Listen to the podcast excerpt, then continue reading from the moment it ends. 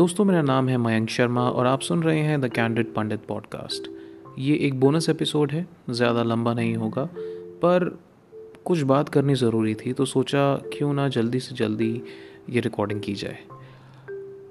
आज मेरे पास एक दोस्त का फ़ोन आया और उसने मुझे बड़ी इंटरेस्टिंग बात बताई कि मयंक, काफ़ी समय बाद मुझे मेरे एक एक्स बॉयफ्रेंड ने मुझसे कनेक्ट करने की कोशिश करी।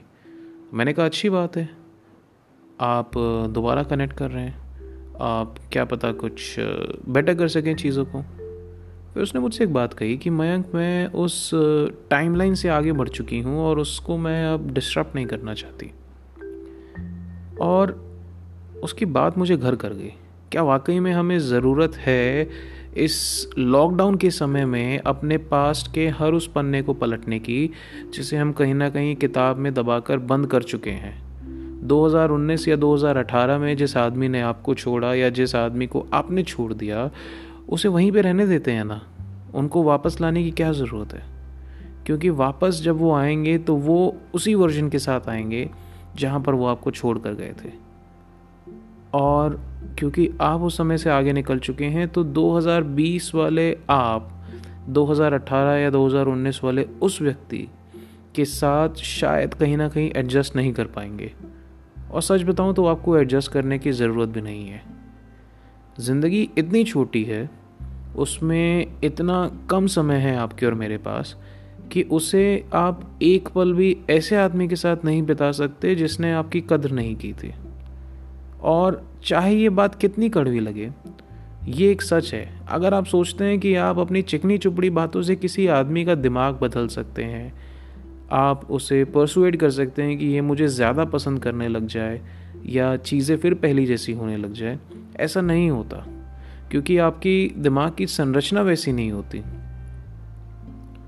और इस वहम में जीने से बेटर ये है कि आप इस लॉकडाउन को उन लोगों के साथ, उन चंद लोगों के साथ बिताएँ जो वाकई में आपके वेलबींग के बारे में सोचते हों और ना कि उन लोगों के बारे में जो आपके पास इसलिए आए हैं क्योंकि शायद इस वक्त उनके पास और कोई नहीं है। आपका काम है आपकी ज़िंदगी का ख्याल रखना, ना कि किसी के अकेलेपन को दूर करना।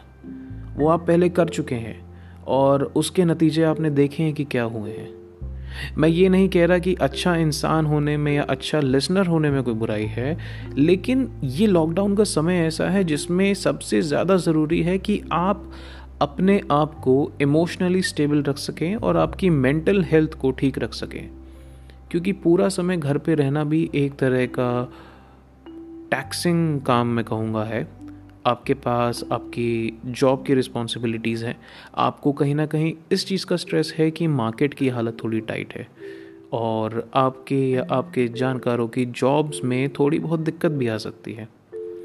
इस वक्त जो एक्चुअल प्रॉब्लम्स हैं, चाहे वो इकोनॉमिक हो या फिर हेल्थ रिलेटेड हो, उस पर फोकस करना ज़्यादा ज़रूरी है। और उसी के साथ साथ उन लोगों से दूरी बनाने की बहुत ज़रूरत है जिन्होंने आपको किसी भी तरीके का मेंटल या इमोशनल ट्रॉमा दिया हो। और ऐसे लोग आम तौर पर, ऐसे जो टॉक्सिक लोग होते हैं, वो इन्हीं मौक़ों का फ़ायदा उठाकर दोबारा से आपकी ज़िंदगी में आने की कोशिश करते हैं। वो आपको अजीब अजीब समय पे टेक्स्ट करेंगे, आपके साथ ऐसे बिहेव करेंगे जैसे कुछ हुआ ही नहीं हो। पर आपको याद रखना है कि वो 2018 या 19 का बिहेवियर आपके 2020 वाले वर्जन के साथ फिट नहीं बैठने वाला है। इस चीज़ को जब आप समझ लेंगे तो आप ऑटोमेटिकली उसका नंबर ब्लॉक कर देंगे। उसके मीम्स आपको फ़नी नहीं लगेंगे और उसकी कॉल्स तो आप डेफिनेटली नहीं उठाने वाले हैं। मैं कोई एग्नी आंट या कोई लव गुरु वाली बातें यहाँ पे नहीं कर रहा। मैं बस एक सिंपल सी बात कर रहा हूँ जिसे अगर आप फॉलो करेंगे तो शायद आप अपनी मेंटल पीस का ख्याल रख पाएँगे। इस बारे में कभी और लंबी बात करेंगे बट अभी के लिए बस इतना कहूँगा कि भाई ब्लॉक कर उसको ब्लॉक कर। ठीक है? चलिए जी बहुत बहुत धन्यवाद आपका। फिर मिलेंगे आपसे अगले एपिसोड में। और एक चीज़ याद रखिए कि आप उतने स्पेशल नहीं हैं जितना आप सोचते हैं, पर जितना लोग आपको कॉमन समझते हैं आप उतने कॉमन भी नहीं है। Thank you